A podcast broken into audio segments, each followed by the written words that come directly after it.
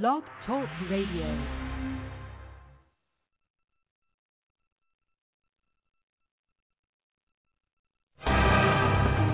In 1992, the Food and Drug Administration decided that genetically modified organisms were the functional equivalent of conventional foods.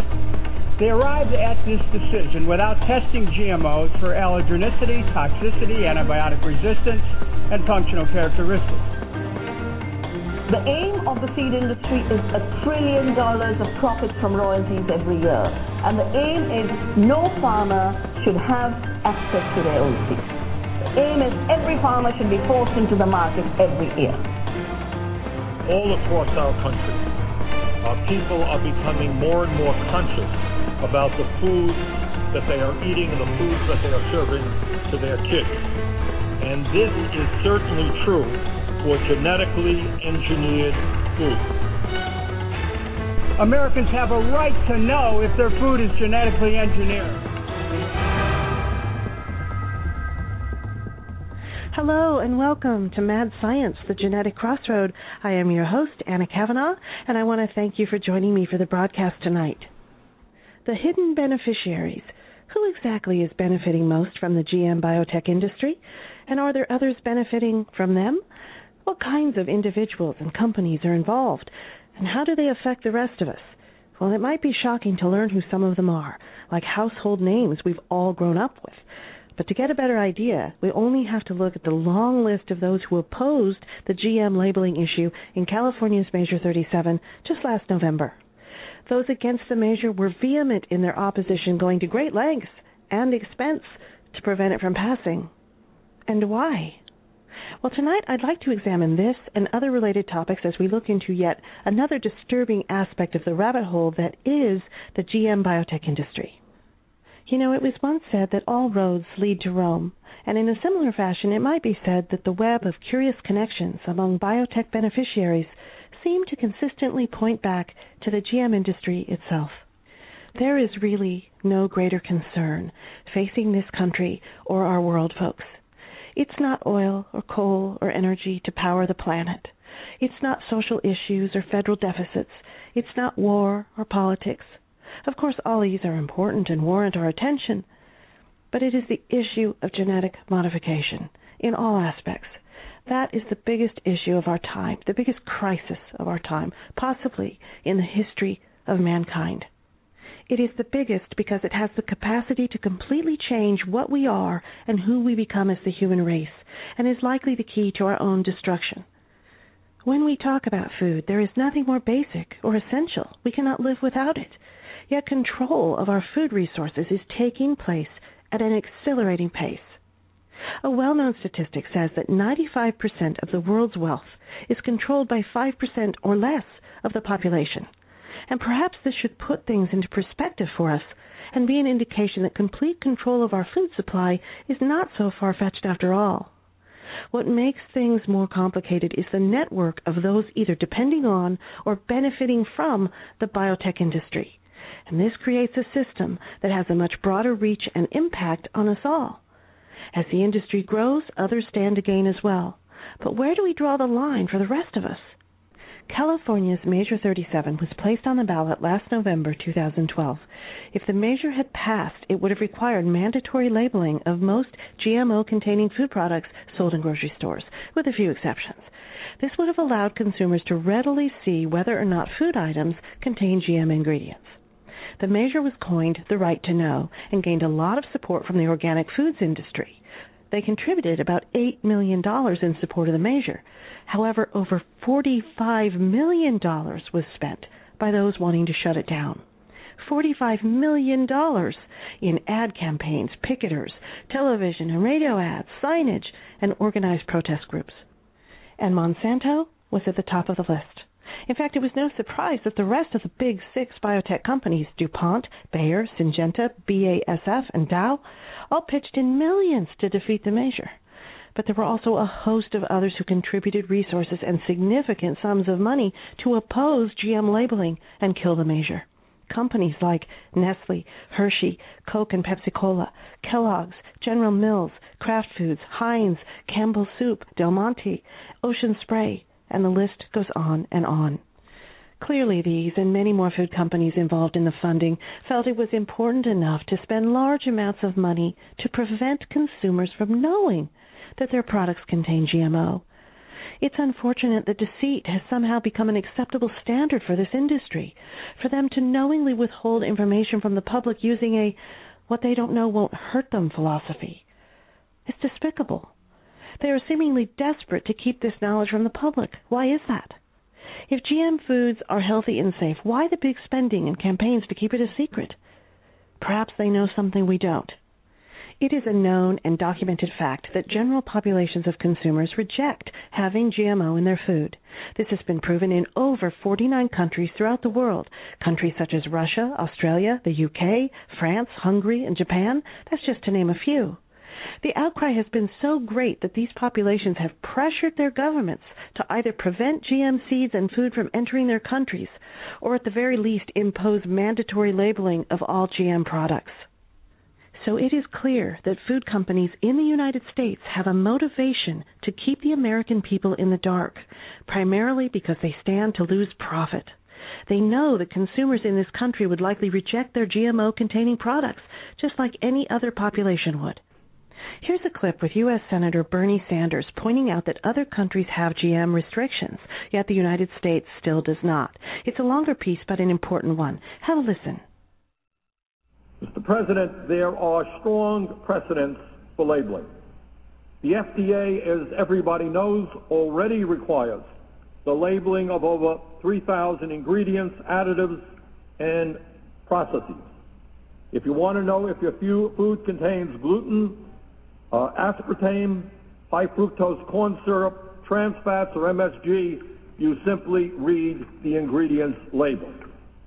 Similarly, the FDA requires labeling for major food allergens such as peanuts, wheat, shellfish, and others. But Americans, for some reason, are not afforded that same information when it comes to genetically engineered foods.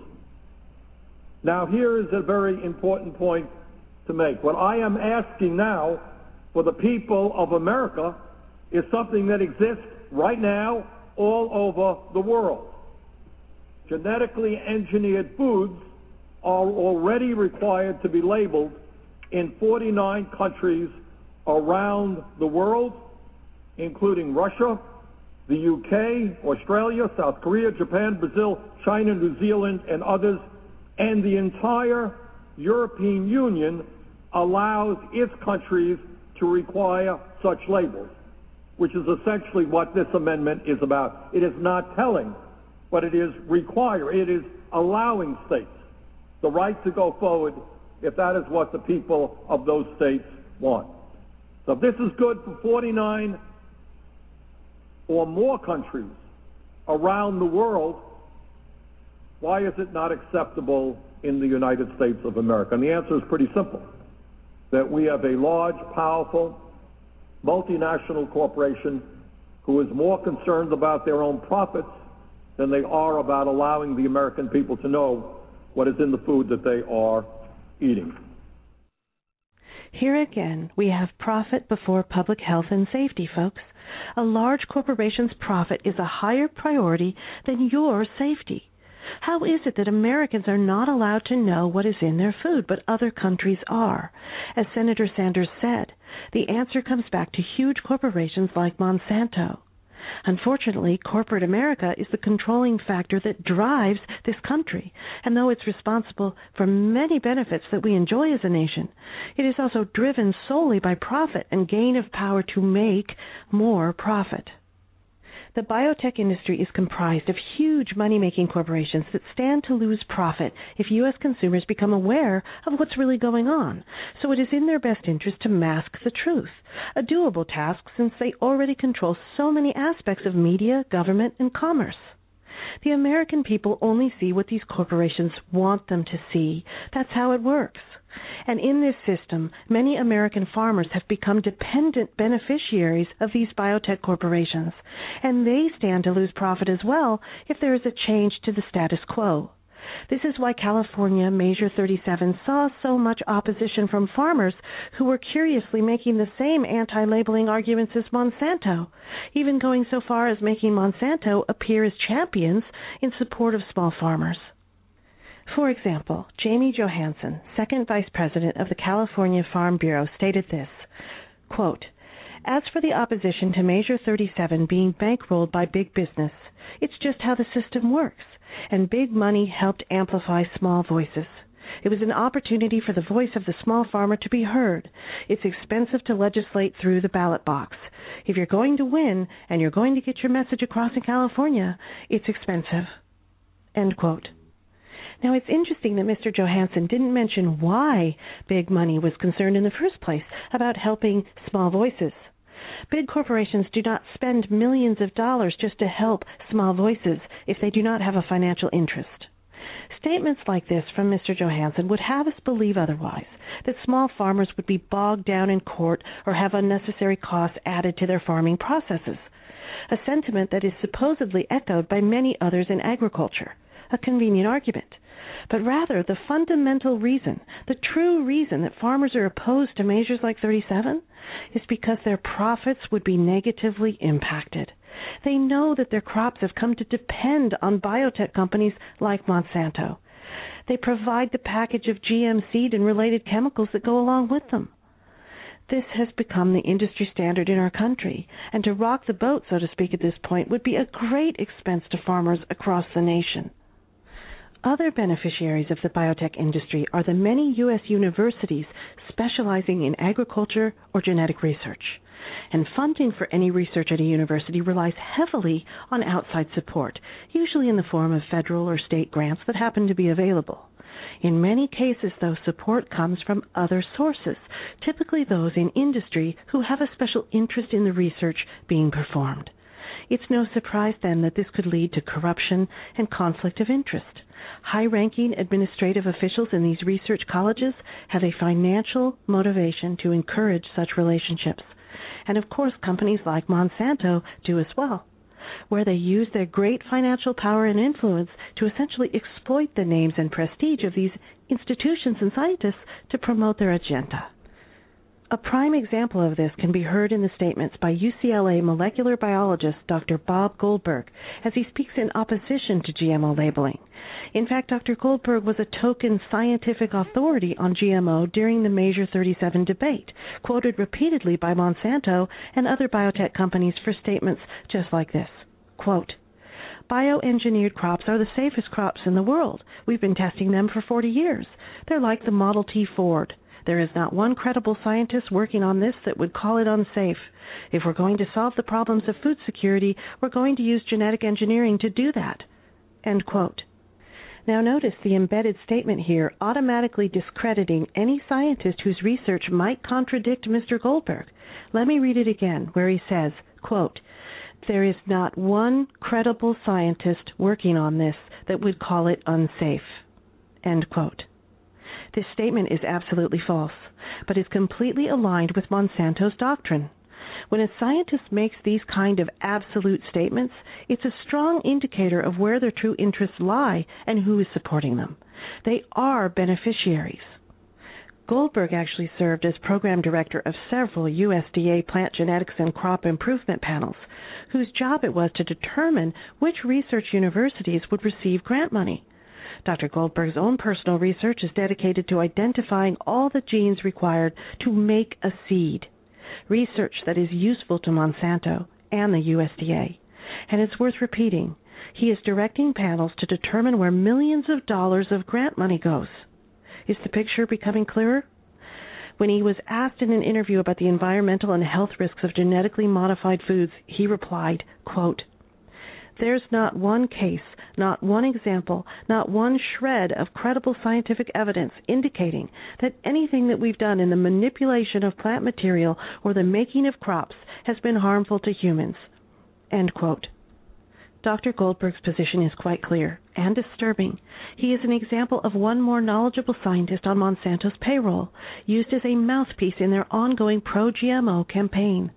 But there are many others like him For instance, Dr. Henry Miller, a prominent academic researcher who was employed at the FDA, where he lectured frequently on the regulatory requirements for biotechnology products, and was also the founding director of the Office of Biotechnology at the FDA, where he was an outspoken advocate for GMO technology. Here's a clip with Dr. Miller speaking about the safety of genetic modification, making the claim that it was proven by the European Union to be as safe or likely safer than conventional foods. Have a listen to this. The key points I want to make today are that um, genetic modification of plants, animals, and microorganisms is not new, and it has been both safe and monumentally successful. Uh, even the very uh, risk-averse anti-biotechnology European Union recently published the results of 81 risk assessment studies and concluded that uh, the new biotechnology, gene splicing, and its products are in fact at least as safe and, and likely to be safer than uh, conventional agriculture and food products. It is astonishing how cavalier these people are in making claims of extensive testing and reliable scientific studies with regard to the safety of GM foods, and that any research to the contrary is simply not credible. It is also interesting to point out in Dr. Miller's comment that if the European Union has concluded GM foods to be so safe, why are they so opposed to having it in their countries? Something doesn't add up there, does it? Keep in mind that Dr. Miller was a very high ranking official in the FDA and was in charge of forming policy on biotech research and regulatory processes. These are the kinds of people in charge, making critical decisions about what is safe or not safe for human consumption. These are the people who have a personal and financial interest in supporting Monsanto's agenda and use their professional titles and clout to give credibility to the practices of GM technology. And this is frightening, folks. It is clear that Monsanto's monetary influence has a significant effect on any research that is done in the biotech industry and exploits this to its advantage. Because universities and scientists are dependent on funding, they are inhibited from conducting unbiased research. In order to continue receiving support for their departments, these institutions must produce satisfactory results that align with Monsanto's interests. In fact, a submission was made to the EPA by 26 university scientists describing the constraints that agribusiness has put on them, not allowing them to conduct objective research. The scientists were afraid to reveal their names because of the threat of funding cutoffs looming over them. So even though research is compromised, universities across the nation are forced to support the biotech agenda. And it's why we have scientists like Dr. Goldberg shouting from the rooftops in support of GM technology. Something we cannot forget, though, is that Monsanto essentially controls which research goes to regulatory agencies like the FDA and EPA. In fact, they also control the screening process within these very agencies. For example, Monsanto was required to submit a scientific report on bovine growth hormone to the FDA so the agency could determine its safety. Monsanto's Margaret Miller authored the report, and then shortly before submitting it, left Monsanto and was then hired by the FDA. Her first job at the FDA was to determine whether or not to approve the report she had just written for Monsanto. it is truly incredible. But the bottom line here, folks, is that Monsanto essentially approved its own report. This is the kind of corruption that exists in the corporate world, a world where high ranking government officials pull strings or where scientists are pressured to produce results that are favorable to a business agenda. This is so blatantly wrong and undermines any faith and trust in our protective agencies. How can there be trust when officials running these agencies are the same people who are benefiting financially from the biotech industry? And yet, another example of the hidden beneficiaries of the biotech industry can be found in organizations like the AAAS. That's the American Association for the Advancement of Science, an international nonprofit organization with the mission statement, quote, to advance science, engineering, and innovation throughout the world for the benefit of all people, end quote. Now, this organization was very outspoken against the labeling of GM foods in California, claiming that since they are safe for consumption, there is no need to bother with labeling. They went on to list other organizations that supposedly held the same philosophy.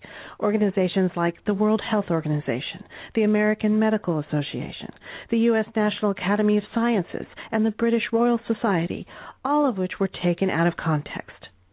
For example, the World Health Organization actually says that ongoing risk assessments are needed and that GM foods and their safety should be assessed on a case by case basis and that it is not possible to make general statements on the safety of all GM foods. And also, the American Medical Association strongly favors pre market safety testing of GM foods, which the FDA does not currently require. If we look at the source of the pro GMO statements made by the AAAS, we see that they originate from Nina Fedoroff, the chairperson of its board of directors. And she states, quote, Several current efforts to require labeling of GM foods are not being driven by any credible scientific evidence that these foods are dangerous. End quote. Again, we hear the blanket discrediting of any research contradicting the safety of GM foods. And it's interesting because Fedoroff was the science advisor to Condoleezza Rice in the Bush administration, who also has ties with our friend Dr. Henry Miller. Fedoroff was listed as a leading scientist on the anti labeling measure in California and is quoted as being passionately opposed to labeling, which is no surprise considering she served on the board of directors for big money corporation Sigma Aldrich Chemical Company based in St. Louis. Well, by now, it should be no surprise for us to hear about high ranking officials with connections and roots leading back to the biotech industry. They have a financial interest but it is still bothersome to think that our regulatory agencies could be subject to the same temptations. For instance, why would it be that recently the USDA plans to change the rules so that genetically modified seed companies like Monsanto will get speedier regulatory reviews? And with faster reviews, there will be even less time spent on evaluating potential dangers. As a matter of fact, the USDA's goal is to cut the approval time for GMO crops in half in order to quickly implement them into the global food supply. Why are they doing this? Why? Because Monsanto is losing sales with longer approval times. That's why, and that's only why. And why should they care? Because the USDA is working with Monsanto as a partner of sorts, where they can actually profit from patents they hold. That's right, the USDA can and does hold patents on gene technology and actually collects royalties from them. More hidden beneficiaries. It's so hard to believe, but research in biotechnology is commonly shared between the USDA and industry. Well, to keep things in perspective here, consider that there are nearly 40 high ranking officials throughout the U.S. government that have directly worked for Monsanto at some time in their career, with several who have ping ponged back and forth.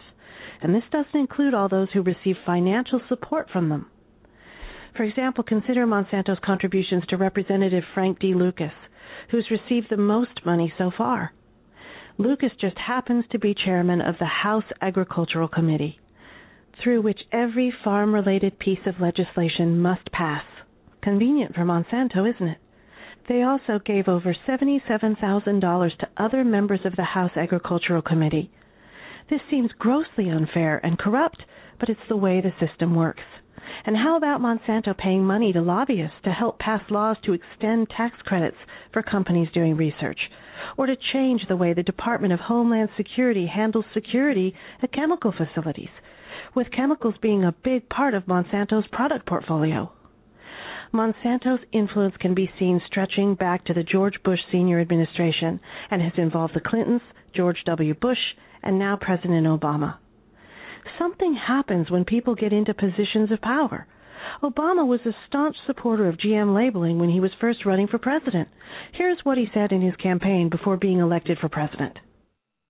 We'll let folks know whether their food has been genetically modified because Americans should know what they're buying. Well, that was a short and sweet clip, but with an important point. Since being elected, Obama has done nothing about GM labeling as he promised. It remains an obscure issue with no immediate change in the near future. In fact, Obama is in lockstep with Monsanto as he has appointed several of its people and supporters to high ranking government positions. For instance, Michael Taylor, current Deputy Commissioner for Foods in the FDA. He's been back and forth from Monsanto to the FDA since the 1990s.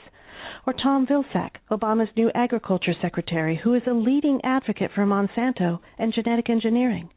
And then there is Roger Beachy, who was appointed chief of the USDA's National Institute of Food and Agriculture, but has been a long-time Monsanto collaborator. His current USDA position involves awarding monetary grants to research university, with awards totaling approximately $200 million each year. A Monsanto guy who now holds a position in the USDA that is responsible for deciding which research universities and institutions receive grant money. That is a blaring conflict of interest. There are countless other examples of Monsanto's influence in both the government and the business world, creating relationships with big oil companies like Exxon or the world's third largest public corporation, Walmart, or the CEOs of fast food and processed food companies. Their reach is extensive. Unfortunately, we live in a world that is controlled by big money corporations where profit always comes before health and safety a world where key people can be purchased to advance corporate agendas. This isn't a fantasy, folks. This isn't a sci fi movie. It's very real, and we're all a part of it, whether we like it or not. So now we'll move on to a special segment of the program called The Listener's Voice, which is where folks out there have kindly taken the time to write into the website with their questions and comments, and to close each show of the program, I'll get through as many as I can. And I'll start this evening with a comment that was actually left on the Facebook page, a really, really great question from Valerie Niederhofer. She writes, I am wondering if the European monetary crisis is at all related to Monsanto's foreign policy agenda. Where is WikiLeaks? Well, Valerie, thanks for leaving your comment. This is a really great question. I'd like to have a smoking gun response, but I'm not sure I have one for you this time. This is a very complex issue.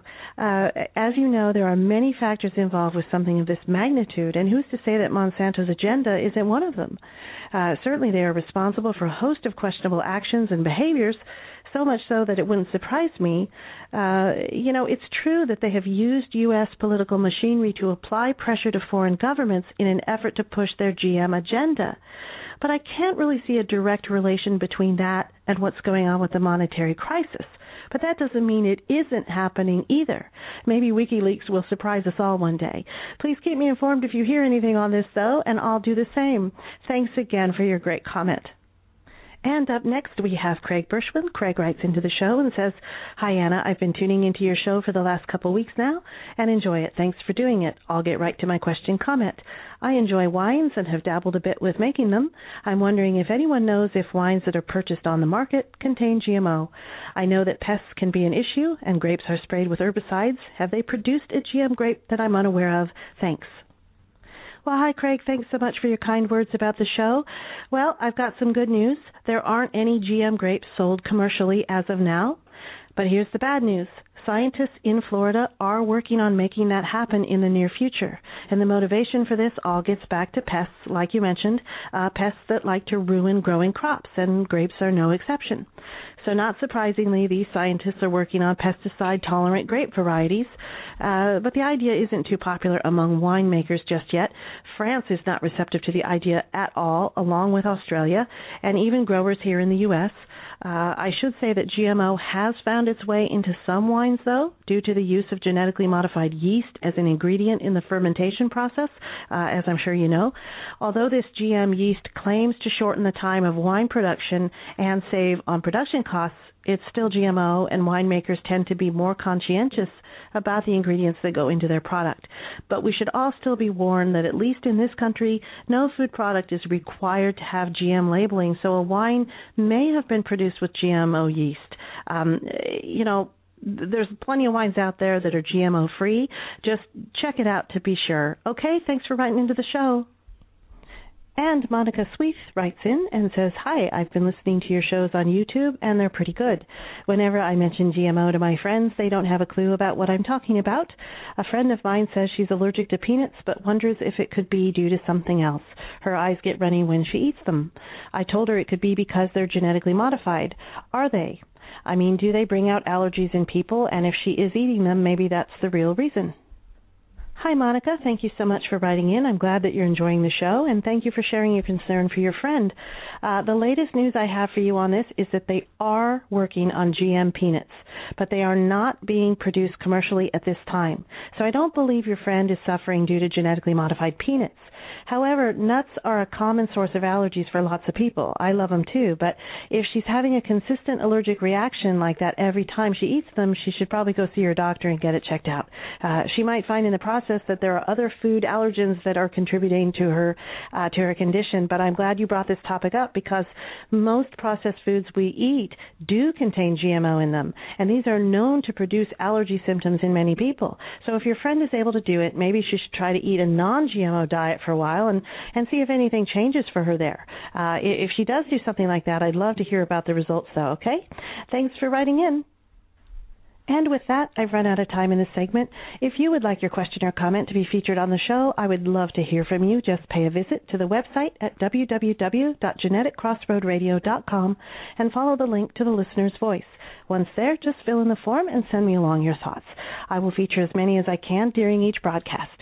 Your voice really does matter, and it will help make a difference in both the future of our food and our human health. This show is a conversation, and that's where all change begins. So let's get talking. I also want to just tell you about the Facebook page for the series. If you are enjoying the show and would like to participate in some more interactive communication, I'd love for you to come give us a like uh, at www.facebook.com slash Anna Kavanaugh Mad Science Genetic Crossroad. And I hope to see you there. Thank you for listening to Mad Science, the Genetic Crossroad. Please join me every Tuesday for more on GMO.